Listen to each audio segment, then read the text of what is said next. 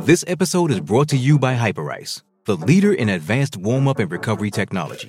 They have tons of innovative products, like Venom heated wearables to help soothe sore back muscles, Normatec compression boots to speed up recovery and increase circulation, and Hypervolt massage guns to improve mobility.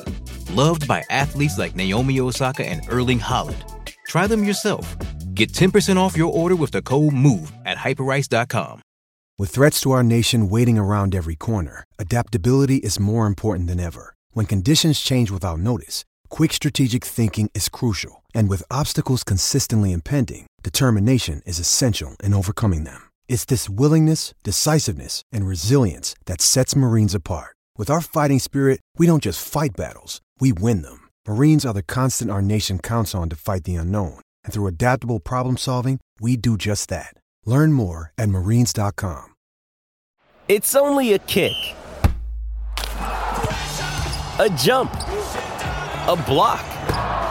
It's only a serve. It's only a tackle, a run. It's only for the fans. After all, it's only pressure. You got this. Adidas.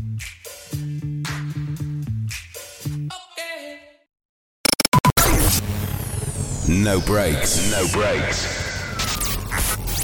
No fear. No fear. The official British Speedway podcast.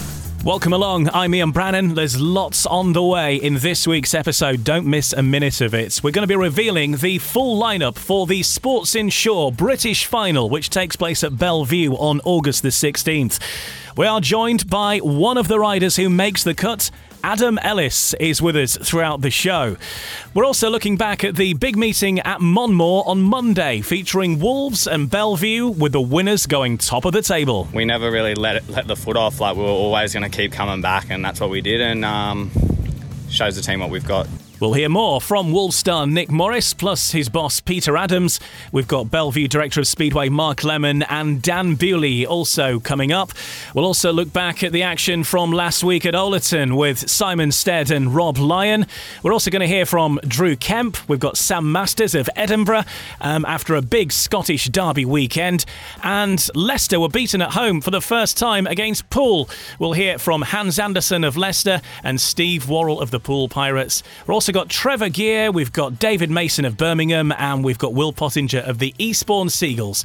That and much more to come on this week's No Breaks, No Fear. No breaks. No fear. The official British Speedway podcast. So, lots on the way, and we'll be speaking with Adam Ellis um, in just a moment. We're going to start the show with breaking news at the time of recording of the lineup being announced for the Sports Insure British Final at Belle Vue. It's taking place on Monday, the 16th of August, and no less than six former champions make the lineup. With more, here's Nigel Pearson. There's no doubt in my mind that the lineup for the 2021 Sports Insure British Final is stronger than last year. Established champions are back in the lineup, particularly three that missed out last year Scott Nicholls, Craig Cook, and Charles Wright. It's great to see them back in the field uh, this year. Rory Schlein is the reigning champion, of course, and Danny King and Chris Harris are other former champions. Six British champions in total in this meeting, which is great. A shame, of course, there's no Ty or Robert Lambert, but we know the reasons why behind that. It's a quality lineup in itself. Me personally, I feel the man to beat will be Dan Bewley or Adam Ellis, who's on the show tonight, of course. It's been in great form so far this season, Adam. But Dan Bewley, particularly around the National Speedway Stadium, he will be tough to beat. It will all come down to around 60 seconds and the grand final on the night. A reminder of the lineup Craig Cook, Dan Bewley, Danny King, Rory Schlein, Adam Ellis, Charles Wright, Richard Lawson, Lewis Kerr, Scott Nicholls, Chris Harris, Kyle Howarth, Anders Rowe, Steve Worrall, Edward Kennett, Richie Worrall, and Ben Barker. The draw will be made very soon and it will be available on British Speedway social media channels and the YouTube channel, and that will be probably in the next week or so. So it's a Sports Insure British Final. Tickets available now from the Belle Vue Speedway website. Full details, just head to the Belle Vue Speedway website. Keep following British Speedway social media channels as well. It's the 2021 Sports Insure British Final on Monday, August the 16th. Looking forward to it, and it will be the next Speedway featured on Eurosport on the TV as well. So, uh, one for the diary, and not long to go.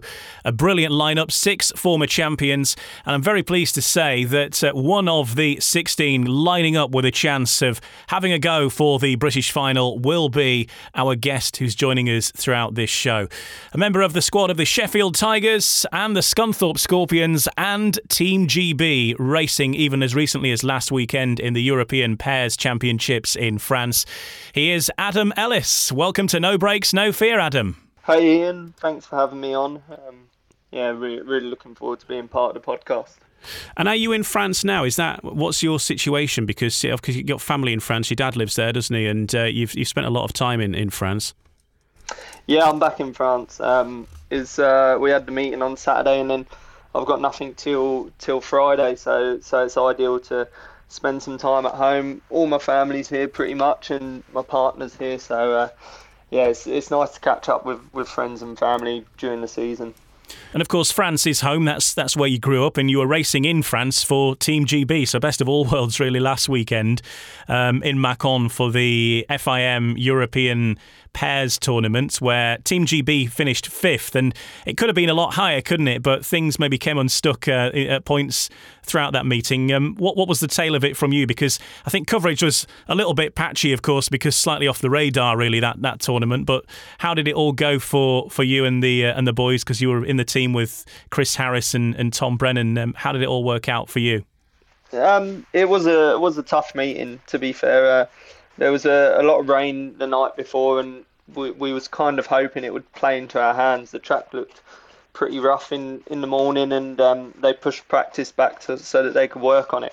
So uh, we we was feeling good, and you know when practice come around, the, the track was was like concrete, and and um, yeah, kind of I think it suited the French more than than it would have suited us. But uh, yeah, it was it was definitely a tough meeting. Um, we I'd done a few of them before in the years previous, and uh, there wasn't wasn't the same sort of lineups as what there was in the final on Saturday. It was great for, for us to to be involved. You know, since the the World Cup has turned into the Speedway Nations, it makes it really difficult for for guys like us to penetrate into into GB team, and um, you know it was the perfect opportunity for us to to go out there and, and show what we could do. It was a, little bit frustrating coming fifth. You know, I think up until the last race we, we could have finished third, and um, you know obviously start of the day we was we was going out to win it, and after the first few races, we realised that was going to be tricky. So we changed changed our objectives to, to a podium, which was uh, was still still on track until until the last one. So it was uh, was frustrating not to get the sort of result we wanted to. And the winners being France, I think, as you say, maybe home track advantage. But what about um, where do you think the British team is compared to, to the rest of Europe? Because we are starting to see uh, the fruits of some of the work in the background coming through now. Like yourself, like Tom Brennan, and we've seen the success he's had over the last couple of weeks, becoming the under 21 British champion. How, how do you think we're faring on that international stage now, where versus where perhaps we, we might have been years ago? I think we're a lot better than where we were, especially when when I first come over to the UK and started. It was um, yeah, I think we was quite a long way off, but uh, obviously the guys like Woofy, Lambert, and and Bewley are you know a step ahead of of us, but we're you know there's a lot of young guys coming through. You see Tom, Drew, Anders Rowe, and like the Thompson brothers. They're they're flying everywhere in England at the moment, and it's it's great to see them doing so many international meetings on the continent. Um, you know, it can only be a good thing for them. And with the support Rob and Vicky give give everyone that's riding for GB, I, I can't see it any going other way than than up, to be honest.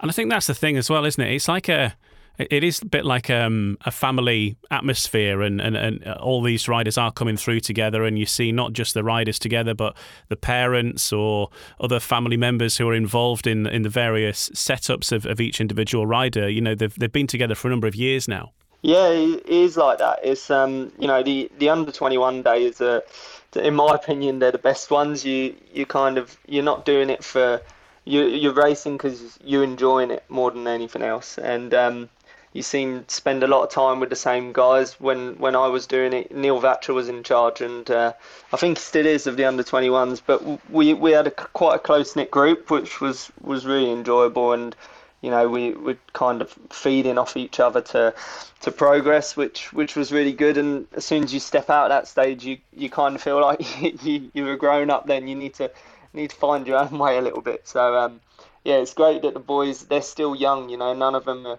uh, are in their last year. They're they're all pretty much going to be there for another two or three years. So it's uh, it's looking really positive for them, and you know I hope they can make the best out of the opportunity they're given. And tell us a little bit about the French speedway scene. They, they won this event at the weekend. Um, we hear of riders sometimes going off to France, I suppose, to, to do some some meetings. And I think long track is is uh, as big a thing as any in, in France as well, isn't it? What's the what's the French speedway scene like? It's getting better to be honest. It's um, they decided four or five years ago they were going to start doing a, a speedway league, which you know a lot of people in France laughed at them, and you know they're they're quite quite stuck in their ways, or they was before with the with the grass track and long track. But you you look at the difference it's made with uh, with some of the young guys coming on, and obviously David Bellego and Dimitri Bergé, they they've always been been fast and you look at them now, and you know they're they're in contention with, with Grand Prix spots and Speedway European Championship spots, which is uh, which is nice. You know, it's perfect perfect place really to start the season. They normally do the league before the the season starts everywhere else, so you get to get some meetings in, get a lot of practice in because the weather's nice, and um, you know I think they've got big plans for the for the next few years. They they secured a deal to stream all the meetings live on, on the internet, which is which is you know another big step for them. They're they're hoping that that's going to kick the sport into um, you know into the spotlight a little bit in France. And for you yourself, um, growing up around Speedway in France, um, you're you're born and, and raised in France, but obviously British parents and, and represent Great Britain now in, in, in Speedway and you're speaking to us from from your home in France now. Um, what was it like uh, getting into Speedway for you? Because um, I know that from another podcast I do, Jeremy Doncaster mentioned that he would hang out with your dad when he was racing long track in uh, in in uh, and um, your dad involved in in bike racing uh, as well, and, and had a lot of speedway friends. Yeah, yeah, he was. Um, he raced grass track sidecars before, so yeah. obviously all the top speedway riders back then used to race race long track, and uh, you know he's got a lot of connections, which is uh, which is great. And um, you know I used to used to go as a kid all the time. Uh, my grandparents used to take me to watch every meeting that was going in France, and uh, you know I kind of fell in love with it through that, and uh, started out early teens and uh, never really looked back since. But it's um, yeah, it's it's definitely been a bit different. You know, it's not a it's not a big sport over here, and it's only really in, in the local area, and it's it's nice to see speedway really coming. You know, taking over from from the long tracker and uh, see a lot of the young guys come on is is great. Absolutely. And uh, what about your international ambitions then? Because you've got yourself through to the Speedway GP Challenge, which is fantastic news that we've got so many representatives. And and um, you did yours a, a, different way because you had to go to the was it the Italy qualifying round where yeah. you went through. Um, so that's going to be coming fairly soon. And um, what are your preparations like for that? And, and where's your mind at with with the Speedway GP Challenge on the agenda of everything else you've got on your plate?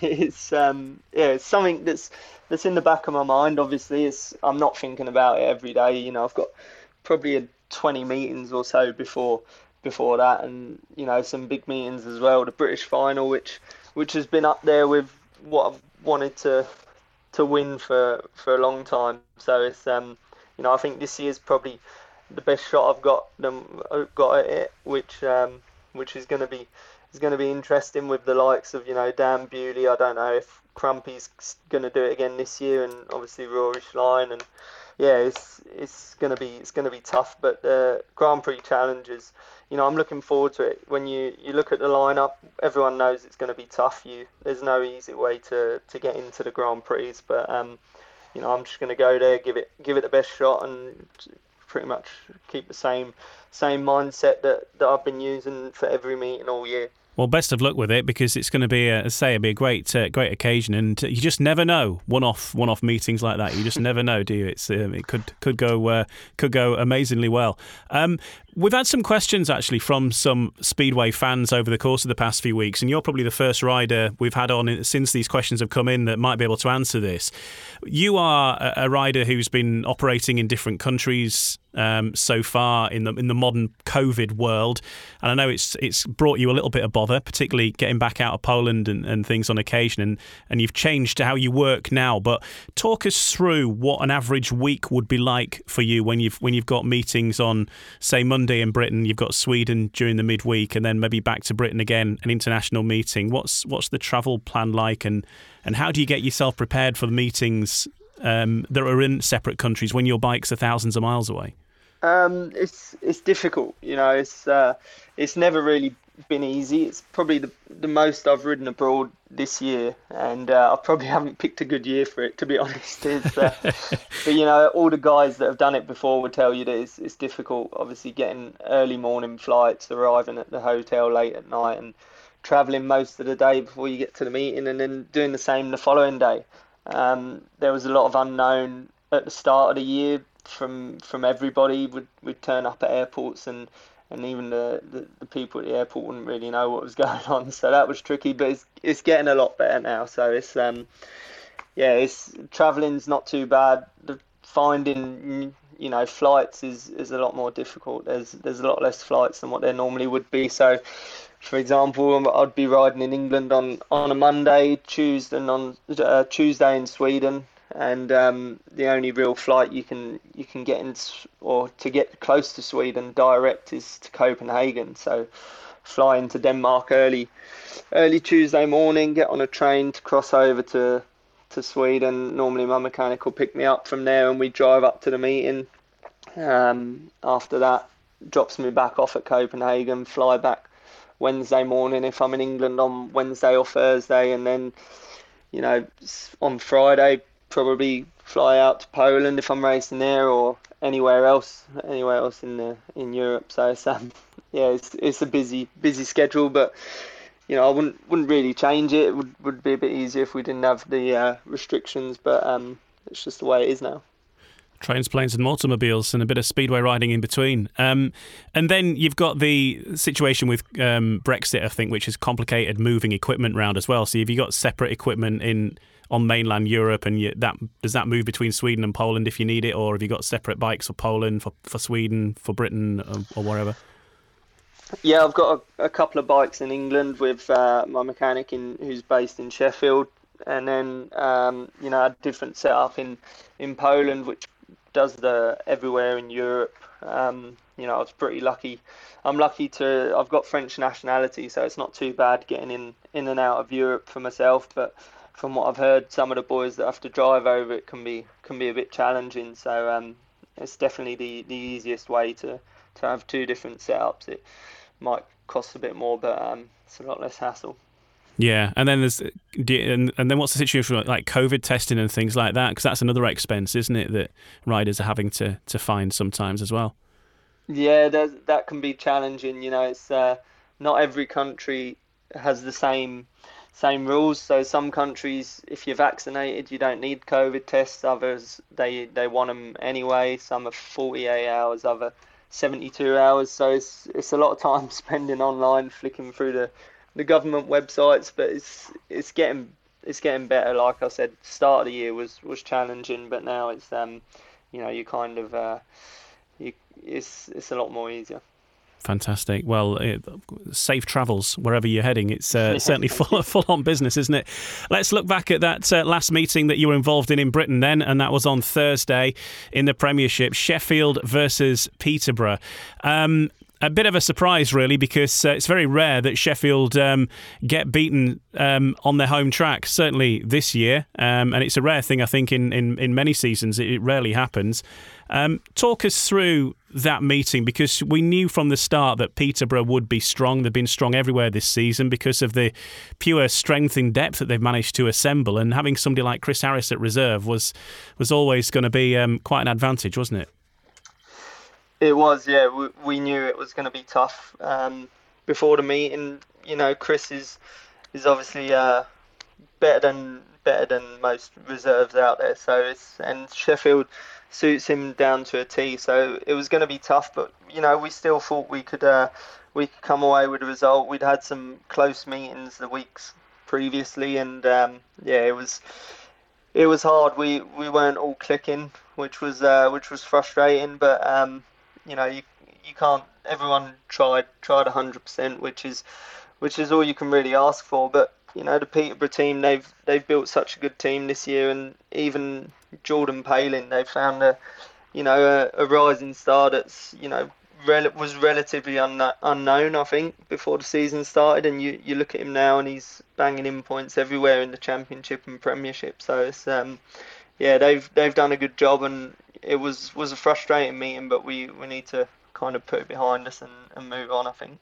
And how have you found um, Sheffield as as your home track? Because it is a fast track, but that can also be a drawback sometimes to some riders. Maybe it's too fast uh, on on occasion, and uh, and there are certain skills I think to to having the advantage at home as well. I mean, has it been a bit of a learning curve for you to, to get the best out of the track?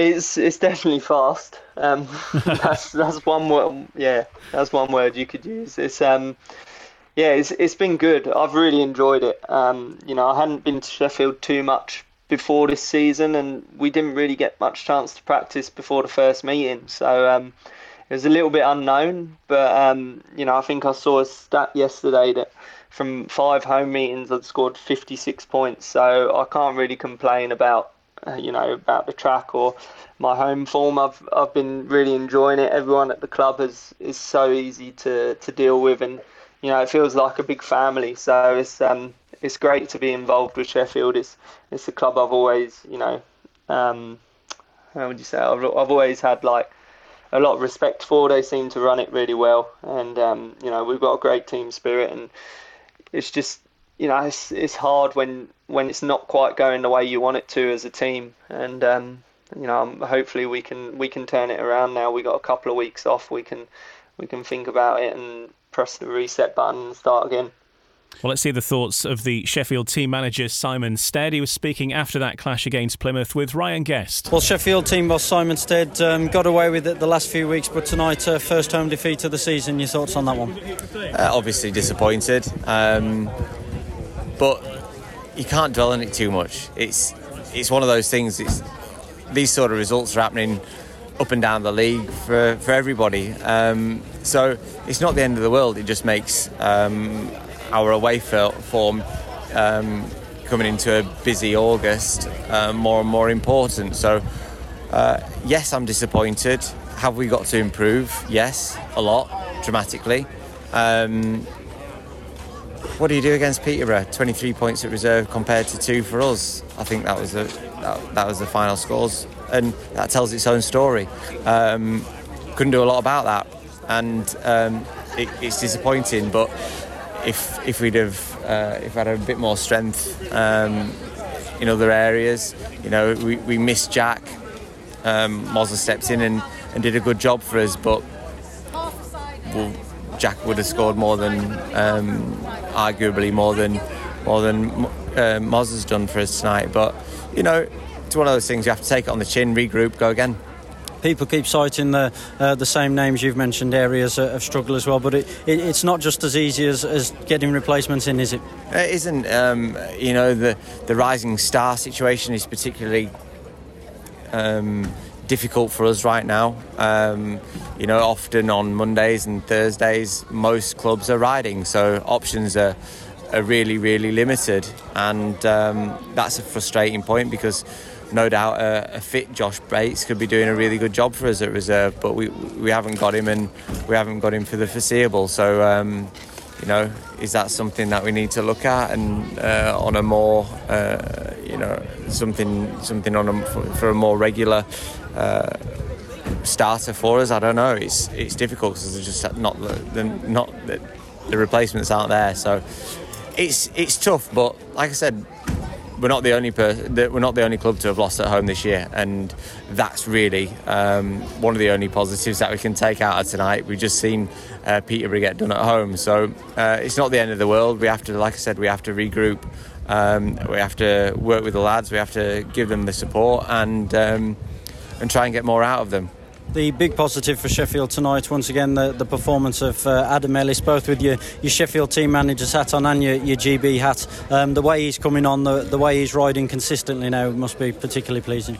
Well, yeah, it is really pleasing. Like you said, there, there aren't there aren't too many positives out of tonight, but uh, certainly Adam's performance is uh, is one of them, um, and he continues continues to do that on a on a regular basis. He's a consistent, um, very very good performer right now, and um, you know, uh, GB hat on, um, you know, Sheffield manager hat on. I'm delighted for him for both of those, and uh, you know, he's only going to get better. Just finally, a bit of a gap until the next fixture now. Uh, Kings Lynn on August the second. They've broken their duck and beaten Belle Vue in a, a last eight decider as well, and obviously a, a, first visit to the Adrian Flux Arena for the Tigers on that occasion.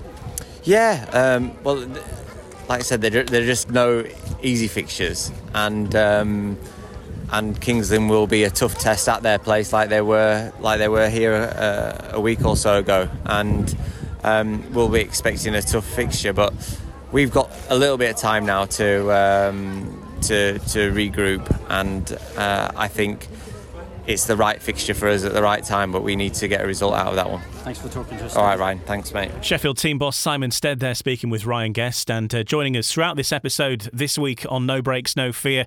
I'm pleased to say uh, Sheffield rider Adam Ellis is with us, and uh, he was involved in that meeting. And um, when we're talking about the problems at Sheffield, um, really the, the reserve situation is is one thing with Josh Bates being out for so long, and that has. Uh, has certainly been costing Sheffield, um, hasn't it? It has. Um, you know, Steady knows he's he's ridden for for years, and uh, he understands.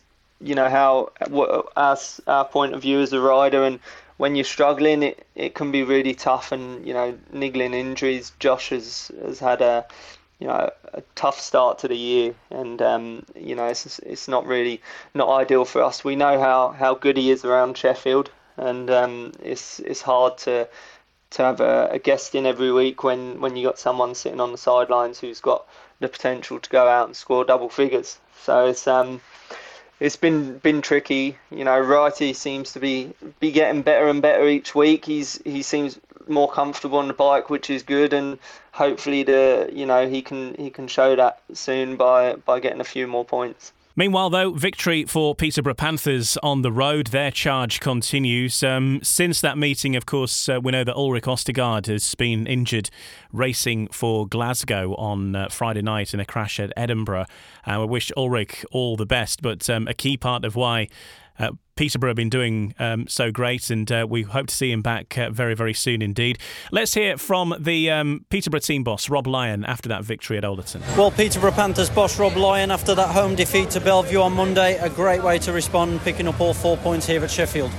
Yeah, it certainly was. Um, that's what we came for, really. But we knew it'd be tough. Sheffield are a good outfit, especially around here, and they've had some close meetings at home, but always come out on top. And um, so yeah, we knew it'd be tough, but proud of the boys tonight. Good team effort, and um, you know, bomber man of the match. What can you say? You know, seven rides, and what did he get? 17, paid 17 with an engine failure. So, you know, but it was a team effort. Ulrich was superb.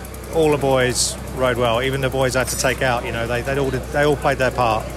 So um, very proud of them. Yeah, Sheffield came back in the, the middle part of that meeting as well. Um, but like you say, good character from, from the whole team once again to, to recover and turn things around. Yeah, superb. And like I said earlier, Gate Four was difficult again tonight. It was last week when I was was here, and uh, it proved it again tonight. It was difficult, and um, you could see it swaying backwards and forwards. And I think the gamble putting Bomber off four in uh, heat 12, I think it was, um, or heat 10 possibly 10, uh, was the turning point for us. Um, gambles sometimes pay off, and sometimes they don't. And tonight it did for us, and uh, that was the turning point. And the boys kicked on and 40-50 it is. Yeah, the way the Panthers have uh, assembled the team this year, we've always spoke about how you're always going to have at least uh, one reserve with plenty of experience. But uh, for someone with Chris Harris's experience behind him, that certainly is a luxury from your point of view. Oh, certainly is. Yeah, I mean it's uh, it's great. It's great to have that sort of quality at reserve, and uh, like you said, and, and, to be honest, the um, credit to Ulrich Ostergaard for stepping up to the plate and becoming the rider that you know he was probably 10 years ago and, and going straight to number one, which someone's got to go to reserve. And whether that was Scott, Hans, Bomber, doesn't really matter. We've still got that quality, and at this time it's Bomber. Um, it doesn't matter who it is next month. If it's Bomber again, great. But we've got that solidity all the way through. And yeah, young Jordan rode well tonight, and it was good. Good team performance. Yeah, and like you say, just very finally, um, doesn't matter who you take out. They, they all seem to understand that it's uh, that it's for the benefit of the team, um, and, and, that's what team spirit's all about. It is, and we, we, we spoke about that at the start of the start of the season, and uh, it is a team. It's a team performance. They're individuals. They're all here to earn money and, and everything else, but. I, I always say, you know, you do it for the team. You don't do it. It's not nothing personal. Um, but you, have got to do what's right for the team. Many thanks for your time as always, Rob. No worries. And next up for Sheffield, I say you've got a bit of time off, haven't you, um, before you're back next in action? But um, a trip to uh, Kings Lynn for yourselves next week, and um, obviously they've had a lot of change as well, and they're the team that um, currently are rooted to the bottom of the Premiership table. And, and surely for, for Sheffield and for Simon Stead and, the rest of you, that uh, you must be seeing that as an opportunity to to um, get an away win there and get some points on the board. Yeah, we we need to get a win. That's for sure. Um, you know, they come to our place last week and it was the last heat decider and they ran us really close. They they seem to be finding some form at the moment, which isn't ideal for us, seeing as though we we haven't been there yet, and I think we're there twice in, in the space of a month. So um, I see they had their first home win uh, last week, which which is good for them. But um, we we definitely need to go there and and try and get all four points to, to you know to stay above um, stay above Ipswich and try and try and cement that fourth spot. But it's uh, it's definitely not going to be easy. It's going to be uh, an important month for us. We I think we're facing Kings Lynn twice, Ipswich once or twice as well, and um, it's we're going to have to try and make the most of it. Well, yeah, of course, uh, Kings Lynn uh, also stunned Belle Vue with a dramatic 46 44 victory to gain that first home win of the season last week as well. That uh, first home match for uh, Alex Brady, and um, uh, a big surprise there for, for many. But uh, as you say, a, a, home win on board. It seems to be a thing that they've got in the groove of lately, the, the, the last heat decider, isn't it, Kings Lynn?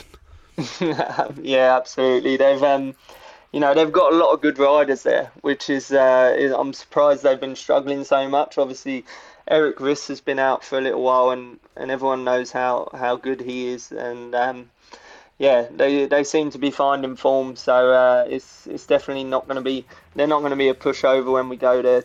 Belle Vue. Are, are, such a strong team from from one to seven, and um, you know they they can get the job done. So I think we're going to have to be on our A game. Well, the very best of luck for uh, when that comes around, of course, and uh, that will be uh, next week for Kings Lynn versus Sheffield.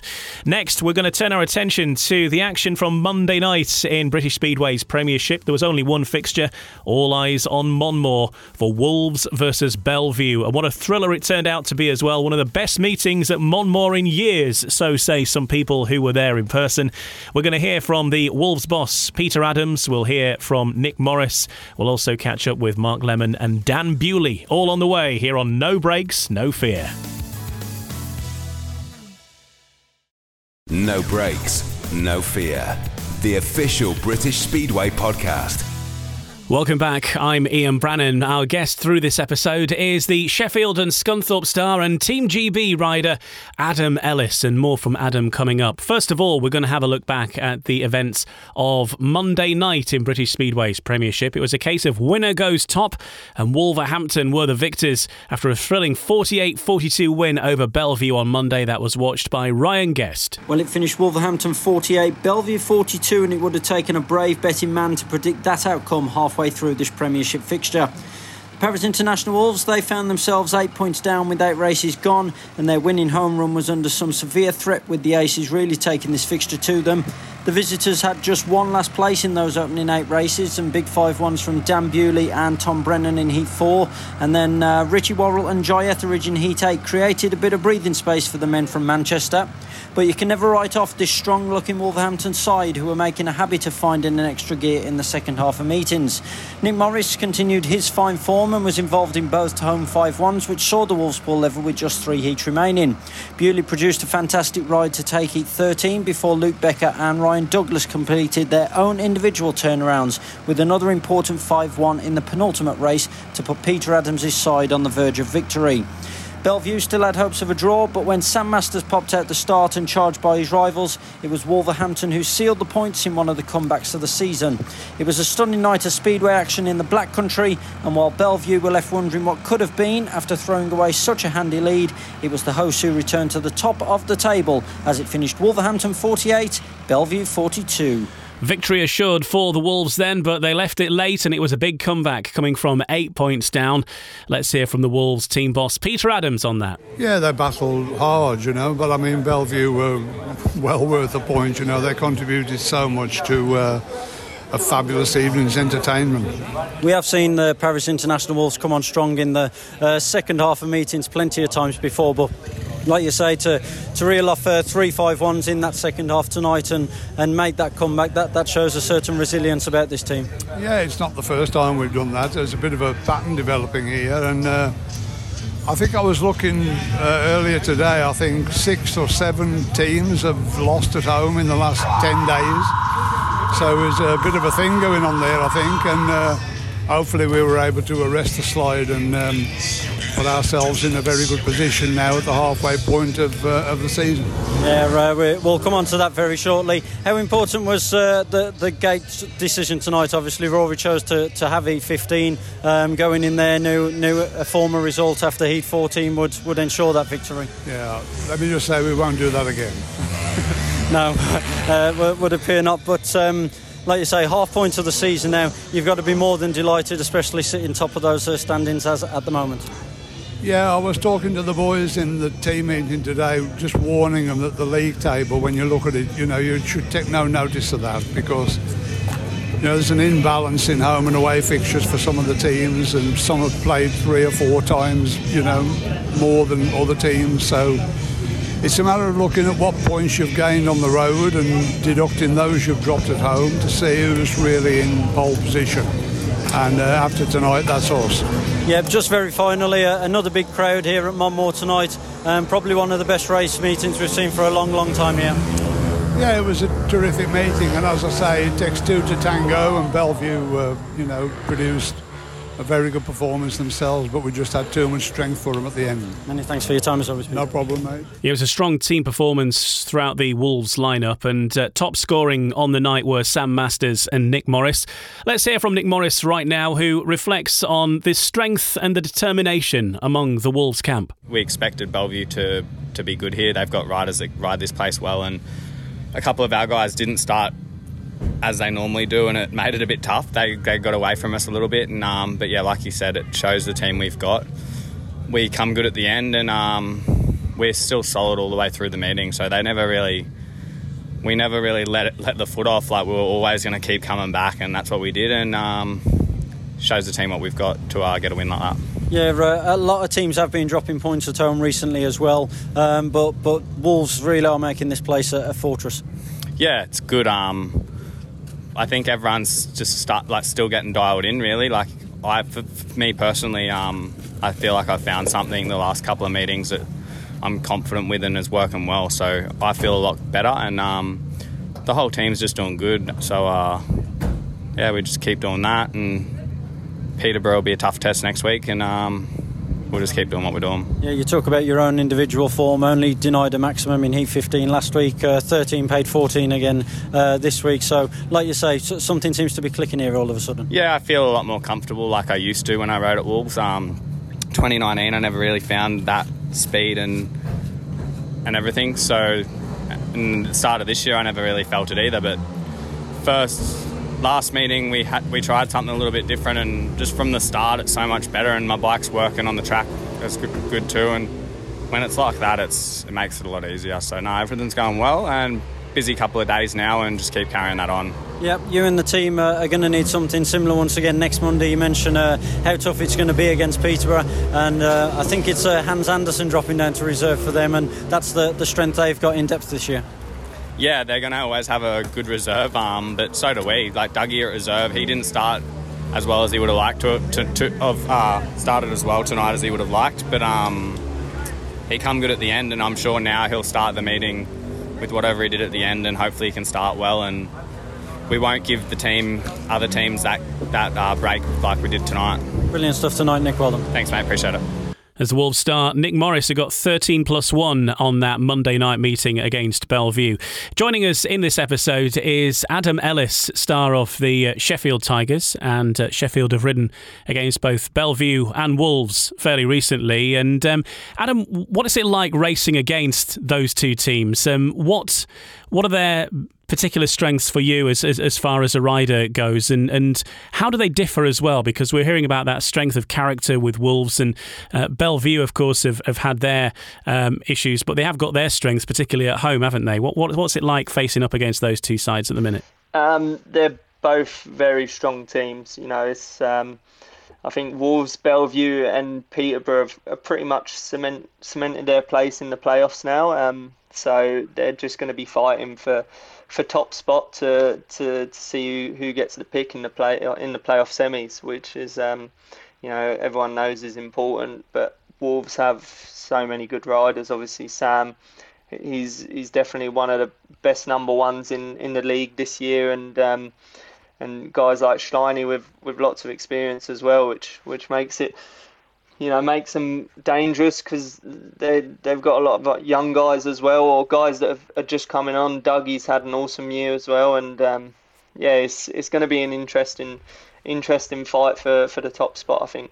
And for Belle Vue, uh, we, we hear from some fans sometimes you see online that um, maybe there are portions of that Belle Vue team that are not scoring as heavily as they would like. Um, maybe people like Brady Kurtz perhaps not scoring at number one as many points as they would they would hope for all the time. Um, but they have got big strengths as well. You know, Dan Bewley's having a good good year, and, and more often than not, he's been he's been on form and strong at reserve as well with Jye Etheridge and, and Tom Brennan. Yeah, they they're going to be very tough to beat. Um, Brady and, and Dan are definitely quick um, when they're when they're both on form. Dan's Dan's having an awesome season everywhere, and um, he's not an easy guy to beat. He can, you know, he's not the best skater in the world, but he, he's always buzzing around doing passes you like you're standing still. But they've got they've got experience as well. You know, both Worrall brothers have been around for, for a while now, and you know they're solid in the middle order with with Wrighty and um, yeah, Jye Etheridge. He's been I haven't seen many of their results this year, but he seems to be uh, the trump card for him. I think he's he's definitely come on a lot and seems to be banging in a, a lot of points. Well, let's hear from the man in question then himself uh, after that performance last night. Here is Dan Bewley chatting with Ryan Guest. Well, Dan Bewley, uh, eight points up at the mid part of this meeting. Uh, must be disappointed in the end to only be leaving with one consolation league point. Yeah, you know, it would have been nice to win, especially how uh, Wolves won at ours and uh, it was looking good for a bit, but um, you know they fought back, and uh, I don't know if we just dropped off a little bit towards the end, but um, wasn't to be. But you know, you know, it's uh, good to just get a point here, you know, after they won at our place. So not too not too bad of a night overall. I was going to say uh, it's a hard one to take because of the lead that you did have, but nevertheless, when you look at Wolves' home record here at Monmore Green, a point certainly not the worst outcome in the world. Yeah, yeah, for sure. You know they're always good here, and um, you know, at least it makes us look a bit stronger. You know, come playoffs, you know, if they're thinking, oh, we'll pick Belle Vue and get an easy win, you know, I think we had an off night at home and we've showed we can ride good here too. So, uh, you know, if, if they want to pick us in the playoffs, I think we're up for it and probably they're up for it too. So, uh, you know, there's a lot of positives to take from tonight and. Uh, you know, if we had this night again, maybe it could have been a win. But um, yeah, you know, it wasn't a win, but you know, a lot of positives from it. Quick word on the Monmore Green circuit as well. Normally, you see the uh, the inside line working a, a lot and being more favourable, but yourself in particular and some of the other boys uh, seem to be moving out a, a lot wider and some fantastic racing here tonight. Yeah, you know, to be honest, the track's probably the best I've seen it for a, for a while, and um, you know, it's still got that. You know, I think it's a bit stupid the camber on the third and fourth bend, but you know, you could almost get over it, and um, you know, producing good racing. You know, it was just a little bit um, with the rain and whatever. You know, towards the end of the meeting, it wasn't uh, too much racing, but um, you know, in the earlier heats, I think it was perfect. You know, with the camber not being so stupid like it used to be. You know, you could get a good run around the inside and the outside. So, uh, you know, hopefully if you'd have watched that and think, you know, maybe this will give us some good racing and to stop uh, making some stupid off camber two metres off the curb, but you know, we'll see. yeah, for, from the Aces' point of view, though, um, some some home fixtures coming up now. Still a, a fair few meetings to, to, get in as well. Certainly not giving up on, on that top uh, top position to have the choice in the playoffs, which it, it, looks as though the Aces are more or less going to be in there now. Yeah, you know, I think playoffs is almost sealed, but um, I think we've done more away, a lot more ho- uh, away meetings than home, so uh, you know, hopefully we can rack some more points up and uh, you know get top would be nice and uh, get first pick. But if not, you know, I think we're ready for uh, whichever team picks us, or if we get second pick. So whichever way it goes, it's going to be good. But um, yeah, just keep battling away and get some more wins, hopefully. Well done tonight, Dan, and many thanks for speaking to us. Thank you. Cheers. Well, Belle Vue team manager Mark Lemon, uh, eight points up after eight races here at Monmore Green, eventually having to settle for a, a consolation league point. Uh, sum up your, your overriding thoughts after that one. I mean, it was a cracking match. Uh, you, you, the fans that witnessed that tonight, you know, obviously going to go home pretty happy, especially if you're a Wolves fan. Um, you know, I think the, the Belle Vue fans could probably uh, go home slightly disappointed. Actually, I mean, we, you know, to, to sort of lose an eight-point lead um, was it's, it's, quite frustrating um, as, as, a manager. You know, just a couple of boys just didn't have their nights, and for some reason just aren't just hitting those those notes that we expect them, and we know they can. Um, to get a league point, Wolverhampton's obviously good but we were coming in for more. Uh, we, we, knew obviously we, we, wanted a bit of a revenge after the heavy defeat we took at home to the Wolves. So, um, but you know that's that's we're halfway. We've got to come back here again halfway through the season. Um, so we'll take that bonus point. I know you're a team manager who likes to, to, to take positives into the next one as well. Um, and like I say, 48 42 to get a league point and push Wolves as, as hard as you did uh, can certainly take stuff from that. Yeah, absolutely. I mean, like the, the rain came in after the, the, interval, which probably was a game changer. In all fairness, like uh, I, I, felt like we're pretty pretty comfortable. Um, that the boys were, were, were, getting their bikes and the setups really dialed in nicely. That rain came in and just you know, throw, like I said, th- threw a bit of a curveball. Was a bit of a, a leveler, really, and probably the, that's when the Wolves kind of stepped it up the, the, later half of the meeting. So, um, yeah, that's just the way it goes sometimes, and you know you got to run with that. Uh, like I said, crack a meeting, but. Uh, feel slightly disappointed we didn't come away more. Yeah, it's been a, a, strange few weeks for, for the Aces since returning to action. Obviously, you mentioned the uh, home defeat at, at, Wolves, then winning at Peterborough, then the defeat at Kings Lynn, then tonight. Um, like you say, it's been a, a roller coaster of a, a, couple of weeks for the Aces. Yeah, I mean, things were going pretty smooth, um, I guess. And then we, have had an injury like with with, with uh, Richie and and um, uh, Charles, so he took a knock, and that doesn't help things you know, when you're coming to, stepping up to this level. Um, but you know, obviously Brady's just not finding his form at the moment. Um, I'm sure that'll come uh, once he gets his, his strap and gloves back, and um, and then we'll be you know a match for everybody. Yeah, a lot of home fixtures to come, starting next Monday against Ipswich. Yeah, I think that's what we kind of need. Really, we need a sort of a roll of home matches to, to build that confidence up. We've, we've, I guess we've been lacking that. We've had, been travelling on the road very good, but you know, it's it's funny how it kind of works for you because we're going to we're going to be coming into the playoffs on a bunch of home meetings. So that's that's pretty um, pretty handsome sort of place to be. Time will tell. Many thanks for your time as always, Mark. Thank you very much. So there's the uh, director of Speedway at Belle Vue, Mark Lemon, speaking with Ryan Guest after that um, last gasp defeat for Belle Vue, but a win for Wolves. That takes Wolves back to the top of the table, a point ahead of Peterborough on the same amount of fixtures. Belle Vue have uh, raced one fixture more and uh, remain in third. Next up in the Premiership, then, um, it's down the bottom half of the Premiership because it's um, Ipswich and Kings Lynn who meet at Foxhall. One rider looking to improve their home form in particular is Drew Kemp. We can beat Kings Lynn around uh, their track, so it's obviously last time they come to ours, they beat us, so hopefully we'll, we'll have a full full squad by then, and, and everyone can fire on all cylinders and uh, and yeah, get back to our winning ways. I feel like I've got my confidence back, and I feel as though I'm I'm back to my best. So, you know, it's important to keep that going now, and, and like I said, and put it into my racing at Ipswich. So, yeah, we'll see. So it's just like I said, the only track I seems to be struggling with around is is my home track. So once I get that dialed, I'll be uh, I'll be happy. Sheffield are wedged between those two sides. Adam Ellis, Sheffield rider, is with us, and uh, I guess you're maybe hoping for a rain off or something, or a or a draw or, or whatever for, for that one this week. Yeah, it's um, it's tough. You know, I think.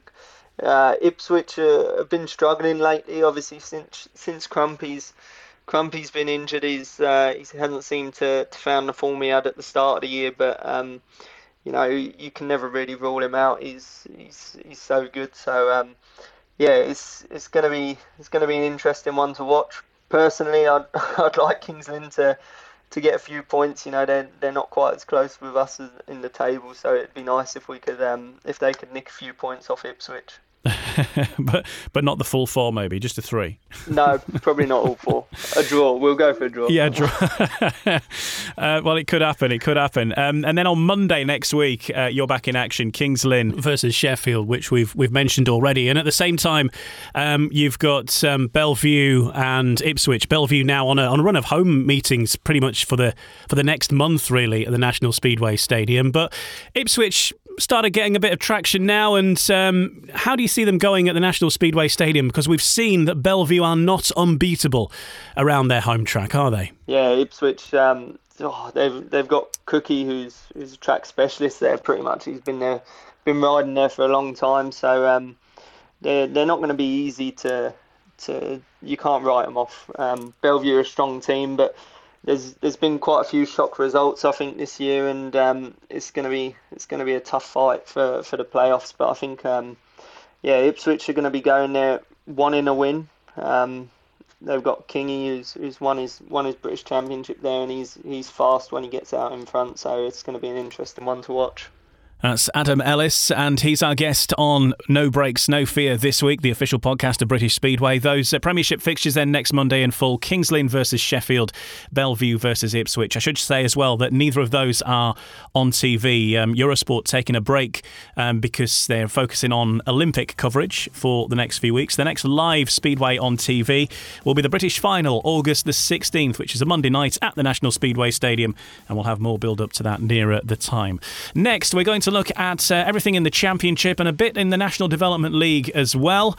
Adam Ellis, not just a rider for Sheffield, of course, these days, also representing the Scunthorpe Scorpions, and we'll chat about Scunthorpe in just a couple of moments. No brakes, no fear. The official British Speedway podcast. Turning our attention to the Championship and a bit about the National Development League as well. We're still going to hear from um, Steve Worrall, Hans Andersen, uh, Jack Parkinson Blackburn coming up as well, along with um, David Mason, uh, Will Pottinger, and Trevor Geer still to come. Adam Ellis is our guest in this episode, and uh, Adam riding across the continent, riding in Sweden, riding for Sheffield in the Premiership, and now riding for the Scunthorpe Scorpions as well. Um, Adam, how's it going at Scunthorpe so far? Because you, you were brought in there to do a particular job, and that was to help out with the away form. Um, and and you've done that in, in the meetings you, have ridden in so far. But um, how, how's it for you, life at Scunthorpe? Yep, it's. Uh, I'm really happy to be to be back, or to be at Scunthorpe. It's, um, Dave and, and Rob told me that uh, you know we needed needed results away from home, which is is ideal. You know, to for me, I, I feel like I'm probably stronger away from home than at home. So it's um, yeah, it's a tricky track to get get the hang of. I haven't had the best two meetings there, but um, we got such a strong team at home that we, you know, we're we're pretty hard to beat there. Um, you know, championships pretty stacked this year with Glasgow, Edinburgh, Leicester, and, and Poole, and even Eastbourne. Um, some of them are outside the top four, so it's going to be a fight right down to the to the final weeks, I think, and um, we just need to keep pushing to try and stay in that top four spot. And of course, with that away form, you uh, helped them to victory at uh, Birmingham uh, a week or so ago. And then you were um, obviously on, on manoeuvres in France uh, this last weekend when Scunthorpe were beaten by Eastbourne. Um, it was 54 36, the, the final score there. So um, that away form has been the, the big issue, hasn't it, really, for, for Scunthorpe? Because if they'd got the away form together earlier, I think they would have been in quite a commanding position by now. Yeah, it's it's been the it's been been the trouble. I think is uh, Birmingham was was the first win of the season. It was good to get all four points away from home, and um, you know going to Eastbourne, I think I think we knew it was going to be tough. Um, it was struggle finding a guest. There was quite a few meetings on on that weekend, especially up in Glasgow, that you know made it impossible logistically to get down to for any any riders guesting and. Um, yeah, it's, it was was disappointing to see the result. I see that, we started off really strong, but um, but yeah, it was uh, it's always a tough place to go at Eastbourne. They got we've got a strong team, especially at home. So um, we need to try and get some more results away before um, before the cut-off date. But you knew that Tom Brennan wasn't involved at least. So was... Yeah, exactly. he's um, he's a bit of a master around there. I remember when National League days, he was he was good then. So um, I haven't seen him there for a while, but I reckon he's. Uh, he's pretty quick. Well, another of the big uh, fixtures from the weekend was the Scottish Derby. Friday it was Edinburgh versus Glasgow, and Glasgow going away with the spoils there. Just it finished 41 43 to the Tigers, but it was abandoned after 14 heats due to a big crash in um, Heat 15 featuring Ulrich Ostergaard, but the result stands. And then it was all back to Ashfield on Sunday. And again, it was the away team who were the victors Glasgow 44, Edinburgh 46. A last heat decider. Sam Masters top scoring for the Monarchs. And um, here is the man who made the difference, speaking with Ryan Guest. Well, Sam Masters, what a, a roller coaster of a weekend from a, a, Scottish derby perspective. Obviously, the, the disappointment of the uh, the loss on Friday night, but what a way to, to respond with a, a rapid response and a, turnaround on Sunday, winning at Glasgow. Yeah, it was. Uh I actually thought on the way up that I'd, we'd have more of a chance at Glasgow because they have a lot of good riders at Edinburgh, and I think they're doing better. They do better at Edinburgh than what they are at Glasgow at the minute. So I was actually more confident in the away meetings. I wasn't too bothered when when they did beat us, but unfortunately the meeting was stopped early because Ulrich was injured, and yeah, it, uh, was a shame that it finished that way, but. Scotty Speedway was a winner in the end after the atmosphere and everything in both both tracks was pretty cool. Yeah, you say you always uh, felt you had the chance. I guess after losing at home, though, it was always um, essential to, to get those bragging rights in, in the, the second meeting. Yeah, that's right. It's uh, it, to us riders, it's not really. Obviously, when we get to the track and the atmosphere is pretty crazy, then it's a big thing. But before the meeting and everything, it's just another meeting to us. Really, we verse these guys anyway throughout the weeks, racing in different leagues and, and all that. So it's not like a massive thing to us riders at the time, but until you get to the track, then the, you can feel the buzz in the stadium and yeah, the crowd's going pretty wild. So um, yeah, uh, Scottish Speedway was the winner at the end. Really, it's uh, they they couldn't have had two better meetings. The atmosphere was mad. The racing was good. Both tracks were really, really good, and some good racing as well. Yeah, you mentioned Scottish Speedway being the winner. A quick glance at the Championship League table. Uh, Glasgow and Edinburgh are the top two at the minute, so uh, things are, are, going well for both camps right now. I didn't know that, so yeah, that's good. Um, it is good for uh, for Scottish Speedway that the, the, top two clubs are up there, and um, uh, yeah, the I mean Glasgow have done so much work to that track, and you got to take your hat off to them because probably one of the best away tracks I've been to, to be honest. So um,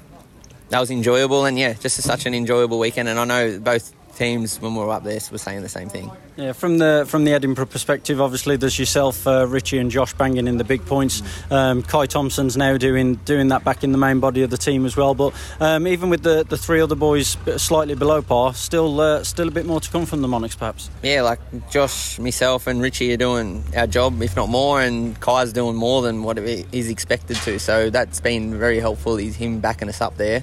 Um, and when Greaves has been there, he's been doing his job. He might not have been scoring massive points, but he's always been either winning heat eight or there, or you know, picking up the good points in heat eight, and always turning a four, uh, our, our heats with me into a four-two when we're at one and two. So um, he's he's doing an awesome job too, and we're, we're missing him a little bit. He's been injured the last couple of meetings, so um, hopefully when he's back, then we'll be even stronger. Yeah, just finally, obviously you were there in Edinburgh's uh, real glory days um, earlier on, and obviously with, with, everything that's gone on over the last few years, they, they haven't been as competitive as, as people had got used to in that second division. But hopefully this year things seem to be turning back in the right direction. Yeah, we've got a good team from the get go now, and that's I think they've struggled that, with that from the start. They've always been a little bit behind to start with, and they've always been playing catch up, but.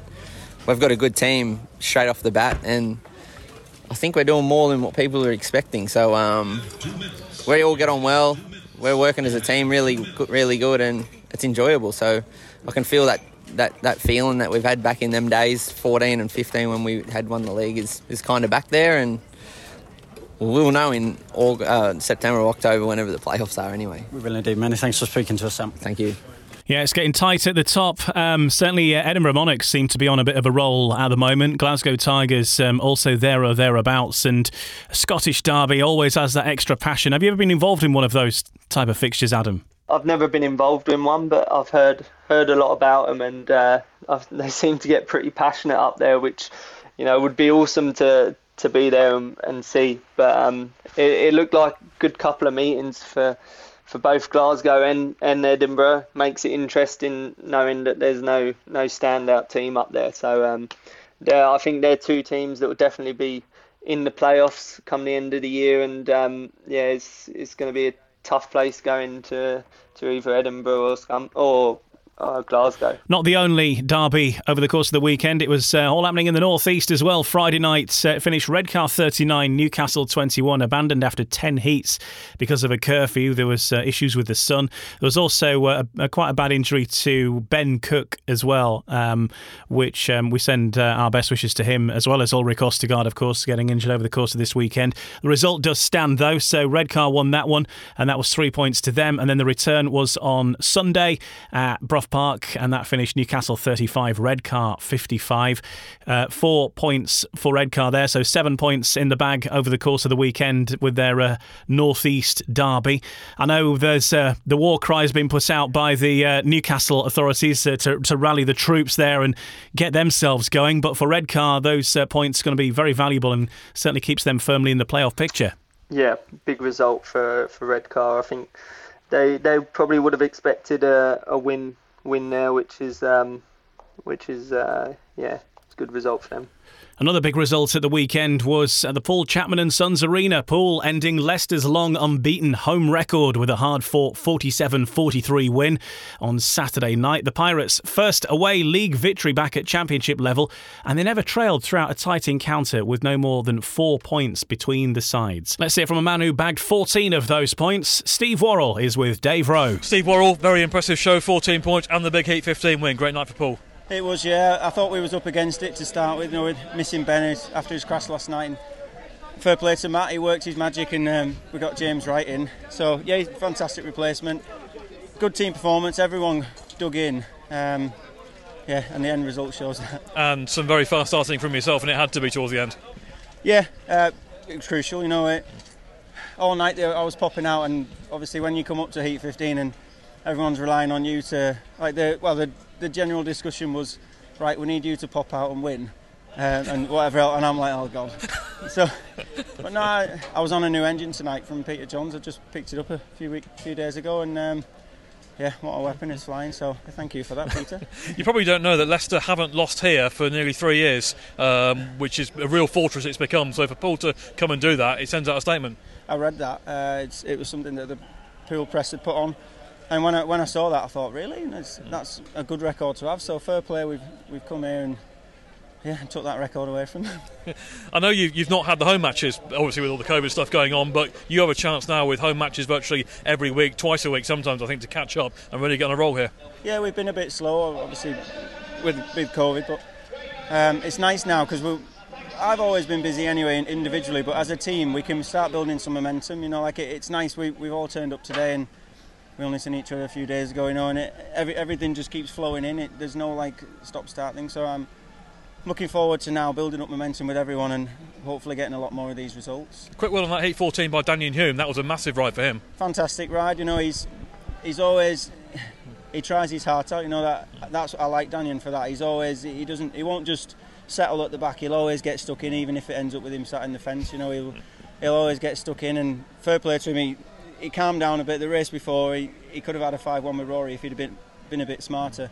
Um, but yeah, he, he settled down. We, we all talked to him beforehand and he settled down a bit and yeah, he, he rode really composed and didn't make any mistakes and ended up with a win. And they, to beat, to beat yeah. Ryan Douglas, you know, Ryan Douglas is, is fantastic round here, so yeah, fair play to him. And that obviously had a big influence on us winning. You know, if that result in that heat set heat 15 up for us to go and yeah, do that. All you got to do then was hold off Nick Morris for the, for the entire race. Yeah, yeah that's it. well done, superb result. Thank you. Brilliant, thank you. As Dave Rowe with Steve Worrall of the Poole Pirates after that um, away win against Leicester, the first team to beat Leicester in quite a while at the Paul Chapman and Sons Arena. Poole are uh, playing catch up. They started a lot later than everybody else, so they've got a lot of matches in hand. Adam Ellis is with us. Um, losing Ben Cook um, while he was guesting for Redcar on Friday night. Um, obviously, he's been replaced quite well uh, this last weekend by uh, by James Wright. Not sure how long uh, Ben Cook is going to be out for, but but how big a, a, dent is that in the in the plans for Poole though? When we're just starting to make some headway.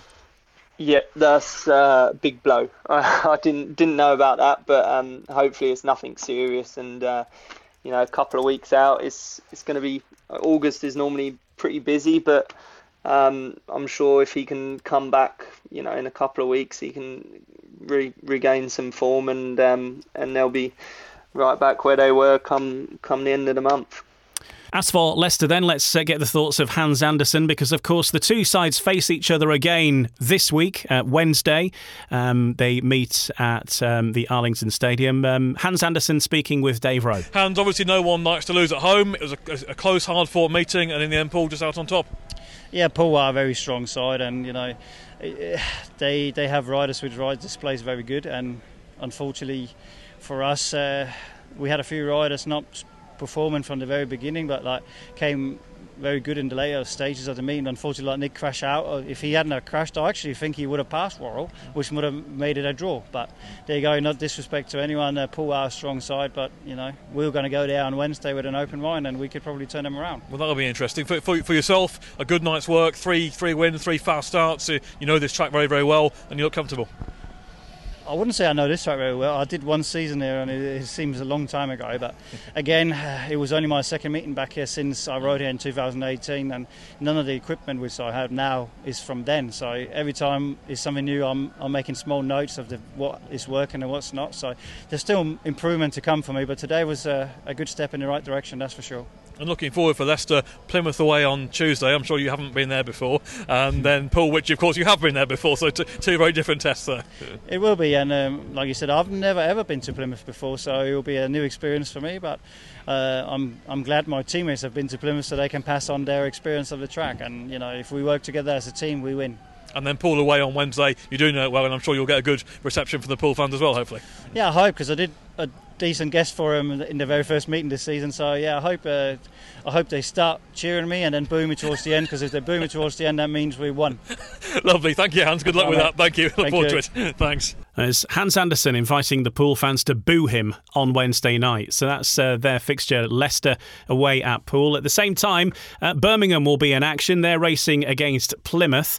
Um, let's catch up with David Mason, the Birmingham co owner, because last week Birmingham took on Redcar. It was a rerun of that um, knockout cup clash that's um, been much talked about, but uh, Birmingham got the result, got through to the next round.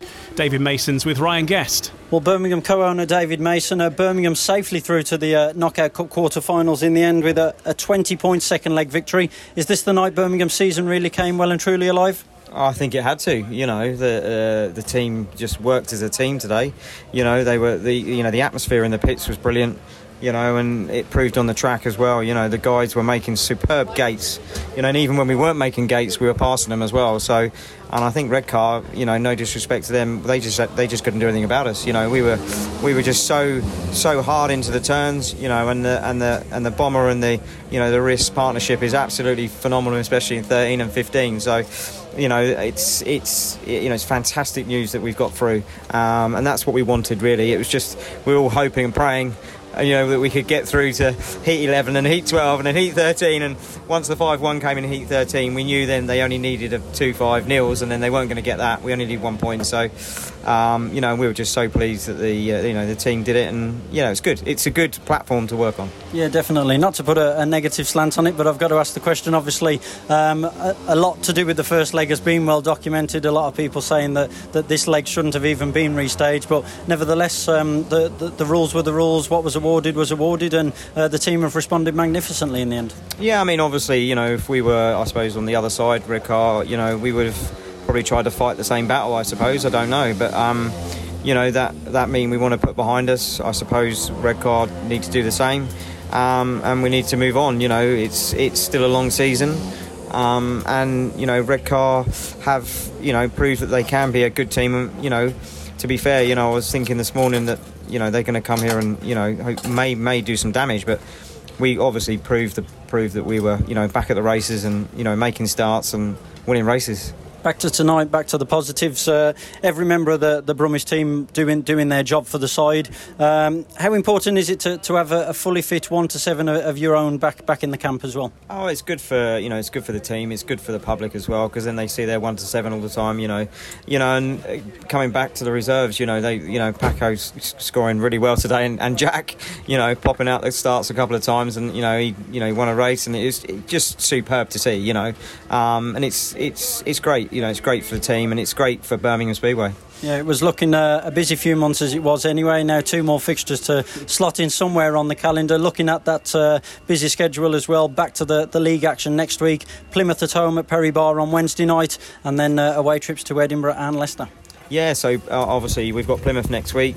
Um, we hope that you know Crumpy makes a you know return. It'd be nice to see him here along with Bjarne. So they've got two good spearheads, and especially Bjarne as well, being an ex Brummy. So we're you know we're looking forward to that, and again get some you know get some points on the table, and hopefully we can move up you know and, and, and just keep going. Congratulations to the team tonight, David. Thank you. Cheers. So that was speaking after the victory against Redcar last week. This week, the visit of Plymouth, and it's uh, going to be good to uh, get stars. Um, I'm not sure if uh, Jason Crump's actually involved looking at the team news that we know at the moment, but certainly Bjarne Pedersen due to be in the lineup, and it's going to be great for Birmingham fans to see Bjarne around Perry Barr once again, isn't it? It will. Um, Plymouth have built a very, very top-heavy team, which uh, you know, is a bold move. Um, obviously, if there's any injuries it, or one of them has an off night, then um, they don't stand a lot of chance, which we've seen a few times. But um, everyone knows how, how good Crumpy is, and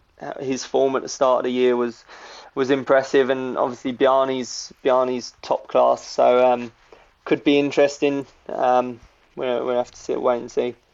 And um, as you mentioned, your next action is on Friday. Uh, Scunthorpe taking on Poole in the championship um, at uh, the Eddie Wright Raceway, which is going to be a, a, big fixture. Hopefully, the weather will be nice, and you must be looking forward to taking on that Poole lineup because, uh, as you mentioned, they are a, they are a strong old outfit it's it's going to be difficult. Um, we know it's going to be tough. There's there's a lot of guys in the Poole team that are, are good around Scunthorpe. Stevie Worrall, I think he was guesting when, when I was away uh, a couple of weeks ago and banged in double figures. And Danny King and Rory Schlein obviously are, are fast around there as well. But um, you know, I think at home we we can beat anyone. Um, we got such a strong strong team at home. Even you know Jordan Palin, he's he's really quick around there, and I think it's going to be a, it's going to be an interesting one. It's going to it's not going to be easy, but um, you know we, we definitely want to go away with uh, with all the points.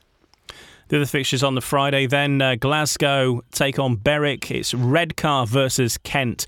Kent having a very uh, tricky time of it as well. I think they've struggled for for guests quite a, quite a lot as well, haven't they? And uh, I mean, it's it, they have had their moments, but they're they're having quite a tough time so far this year. They are. It's um, it's it's been difficult for them. You know, more recently, Cam Heeps, who's uh, who's been struggling with injuries, and um, yeah, it's it's a tough tough first year for them in the in the championship, but he still can't write anyone off. I don't think you know they can they could go out and and and beat uh, beat a lot of teams, which is um, is going to be interesting. Scott's obviously their main man, and he's got a lot of experience. And um, I've been in the team with Scott a few times, and he's he's a great guy to have around. Helps out a lot. Got a couple of fixtures in the Championship Knockout Cup on Friday, both in Scotland. Edinburgh versus Birmingham, uh, the next round of the Knockout Cup for for the Brummies there up at uh, Edinburgh, and then um, Glasgow versus Berwick in the Knockout Cup Friday. The return leg will be happening the following night for Glasgow, who take a trip to Shieldfield Park on Saturday night. Leicester host Birmingham, uh, the East Midlands West Midlands derby there, and uh, meanwhile Eastbourne are in action against Plymouth on Saturday. Uh, of course, Eastbourne got uh, a, a, big win against Scunthorpe last week when Adam Ellis, our guest today, was was not riding but riding for Great Britain. Let's hear from the um, Eastbourne team manager Trevor Geer. He's been speaking with Ryan Guest. Well, Trevor, first and foremost, after uh, all the tense last eight deciders you've had to go through at Arlington so far this season, Saturday's fixture against Scunthorpe must have been very welcome indeed. It certainly was. Yeah, we've had so many last week deciders this year. Like it was great to get it over. You know, a few weeks before, no, I think everybody's uh, you know treated to some exceptional racing last night in, in uh, you know 30 heats of good racing in, in both in uh, championship and NDL racing. Yeah, very good night. Way the championship's shaping up as well, there are a lot of strong teams in the mix, and there aren't many foregone conclusions at this level. So, as cliche and as obviously simple as it may sound, um, every single point that you can pick up is going to be so so crucial, isn't it? No, it certainly is, and that you know it, every point is vital. And, uh, and I think that we've, we've got a team that's capable of doing it. You know, when, when we're when everyone's present, you know, it's a shame we have to be missing riders all the time. But uh, when on international duty, but that's one of the things. Having a British young British team and that they're going to be missing at times. You know, and we struggled yesterday without without Tom Brennan and that. And uh, Kyle Newman was had uh, picked up a so, but um, hopefully next week we'll be back to full you know full strength. Uh, I think with uh, with when everyone's present, you know, we can beat anyone really. You mentioned being without Kyle Newman and Tom Brennan there. Did that make the result against Scunthorpe even more impressive in your eyes?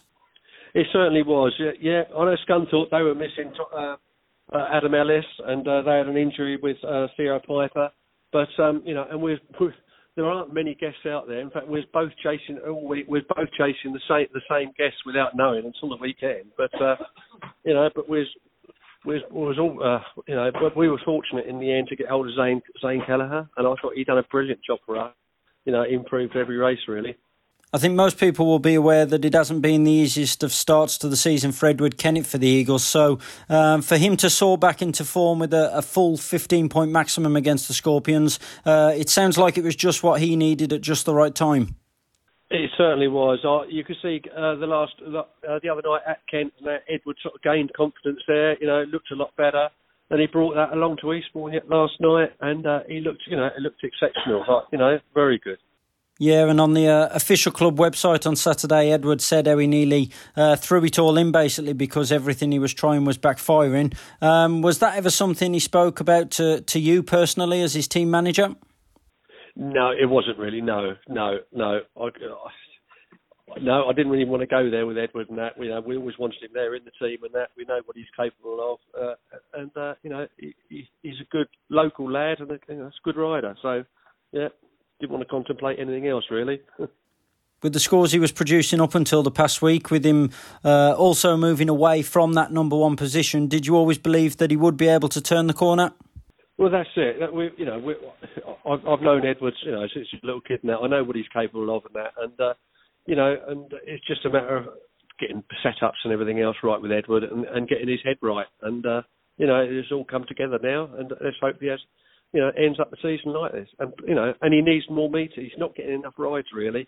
You know, he could do with some Premiership rides and that really, but and just riding the Championship, it's not enough for some of these kids and that. They need to be riding two or three times a week, really, to stay on top of it all. Well, Trevor, many thanks for taking the time to speak to No Brakes, No Fear, the official British Speedway podcast, and we wish you all the best for the rest of the season. Thank you, Ryan. Eastbourne team manager Trevor Geer speaking with Ryan Guest. And the only other fixture in the championship uh, across the weekend that we haven't mentioned so far is uh, another Northeast derby, actually, Newcastle v Berwick. And that is on Sunday, four o'clock start at Brough Park for that one if you're, uh, if you're in the area. Maybe you're holidaying in Northumberland. Get yourself along, uh, well, two lots of Speedway because Berwick are racing on the Saturday, Newcastle on the Sunday. Uh, top times there. Um, let's have a look at uh, the National League now because we're talking about Eastbourne. Um, Eastbourne Seagulls were in action last week against the Belle Vue Colts. A very close meeting indeed. But once again, another defeat for Eastbourne, who find themselves in the National League without a win so far after five meetings. Very frustrating. They're just nearly, nearly there, but not quite. Uh, let's hear from Will Pottinger, who is the team manager of the Eastbourne Seagulls, um, about what it's like just not quite being able to get the results over the line. When you lose at home, it means you've got to do that extra bit away from home, you know, to try and make up for it. So we're going to have to uh, pick up some points away, you know, wins really away from home, and then look to go unbeaten at home really for the rest of the season if we're going to have any sort of chance of winning the league. Um, still plenty of time, you know. We, yeah. It's only our fourth meeting, but you don't want to keep saying that because yeah. before you know it, it'll be the end of the season. but already the, the, team is a bit, well, it's quite a lot different to what you envisaged back at the start of the season, and also young Nathan, who's running superbly, will obviously move up at some stage soon. Yeah, yeah, we've been. Um, it's been a bit of a nightmare at times. You know, nobody's fault really. Um, just one way or another, with Henry getting injured, you know, that was a massive handicap because he can't really. Um, he was going to be, you know, eight, nine, ten point average, no doubt about it. So trying to find uh, a rider who's going to do that home and away is very difficult. Don't Dano's come in and is getting better, but like everybody in our team, really, we haven't raced for you know nearly six weeks before Yeah. last weekend, so we've got a lot of catching up to do. Um, and of course, Chad um, decided to take time out of Speedway, so we had to make another change there. So yeah, it hasn't been yeah, it hasn't been straightforward. That's um, fair to say, but uh, we'll keep plugging along and then we kick on from there. Really. You're, you're fairly experienced now. You know you've been through these times where you're having to rebuild teams time and time Yes. again and trying to still make the best of every meeting you can. Yeah, absolutely. Um, it is difficult um, because there's not a massive pool of riders to, to pick from, especially when the points limit is so low. It is hard. You know, you got riders who are on three point averages that go on to be, you know, sort of eight, nine point riders like Nathan. It's a big, big advantage over any other team. Um, so yeah, maybe when Nathan goes into the team, we'll be a bit more balanced. Yeah. Um, you know, hopefully that will help us a little bit. Will Pottinger of the Eastbourne Seagulls, who are still winless in the National League, but um, it was a very close run thing against the Belle Vue Colts. It finished Belle Vue 46, Eastbourne 43. And um, joining us as our guest is Adam Ellis. Adam, when you're in a team who, who just can't get a win, really, and, and you're in that rut, what's it like as a rider and, and for the team when you know you're doing everything? It feels like you're doing everything right, you're putting everything into it, but the results just don't show it. It's it's frustrating. Um, you know, speedway is a funny sport, and most of it is is in the head. And uh, when when results aren't going your way, sometimes it just uh, you know seems seems like to get worse and worse. So um, uh, it's been tough for them, but um, you know it only takes one one spark. It could be one one win or one heat win even to to get the ball rolling, and then can turn everything around. So hopefully for them, they can they can get that win soon and try and build on that. So it was uh, three more points on the board for the Belle Vue Colts in the National Development League. Belle Vue uh, mid-table at the moment, but they've got a few matches in hand over Berwick Bullets, who are the leaders. Let's hear from Jack Parkinson Blackburn of the Belle Vue Colts now, because been a bit of a turbulent few years to say the least for him. Uh, injuries uh, keeping him out, losing his team place with uh, Newcastle at the start of this season in the Championship, and one thing and another. But he does feel he's making progress. He's been speaking with Dave Rowe. Good win for the team and a good solid night work, night's work for you as well. Yeah, yeah, it was a good night. Um, obviously, struggled um, not having um, Sam with us, but Ben and Forbe's uh, a bit tired tonight. But after all them rides, but yeah, we all knuckled down as a team and uh, managed to get the win. So yeah, it's good. And your old mate Jack Smith doing a, a storming job there as guest. Yeah, yeah, Jack. Thanks, Jack as well. He come in really, did really well for us. So you know, it helped us out a lot with Benji being out as well. Um, but yeah, no, we're really happy with how tonight's gone. I think uh, we struck, got all you know struggled a bit last week. We didn't expect to get beaten how we did, and but it's good to come back and um, you know do, come back and show that we can still you know get a win. So yeah, it's good. Slowly but surely we'll get to get get there. And the pairing of you and Paul Bowen, 251 there, H3 and 5, that was good. Yeah, yeah, definitely. You know, it's uh, good to be riding with Paul, and um, yeah, it's I think will build his confidence up. Them two wins, so yeah, no, it's uh, yeah, just all, all learning still for us all really. But yeah, I'm uh, a lot happier with my starts and everything as well. So we'll get there slowly. yeah, learning for you. I mean, it has been, what, basically three years out with all the injuries and so on. It's always going to take time, but do you feel you're at a, a stable club here that are going to look after you and you're going to make that progress? Yeah, definitely. You know, coming coming back, it can be really frustrating. You know, not being where you want to be, but you know we've got a really good backing behind us. You know, there's no pressure on us. They just want to see us, you know, improve and you know get experience really. So it's really good to have a team like this, and obviously a venue like this as well. And, a track like this, I mean, you come here, who wouldn't want to ride this circuit? Exactly. I don't, think I know one rider that don't like this track. So yeah, it's really it's really good. And back here next Thursday, interesting one against Leicester with the Thompson twins. Yeah, that, that'll be a good meeting. So, yep, go back home and uh, reboot, ready for next week. Superb, thanks, Jack. Thank you. Thank you. Cheers.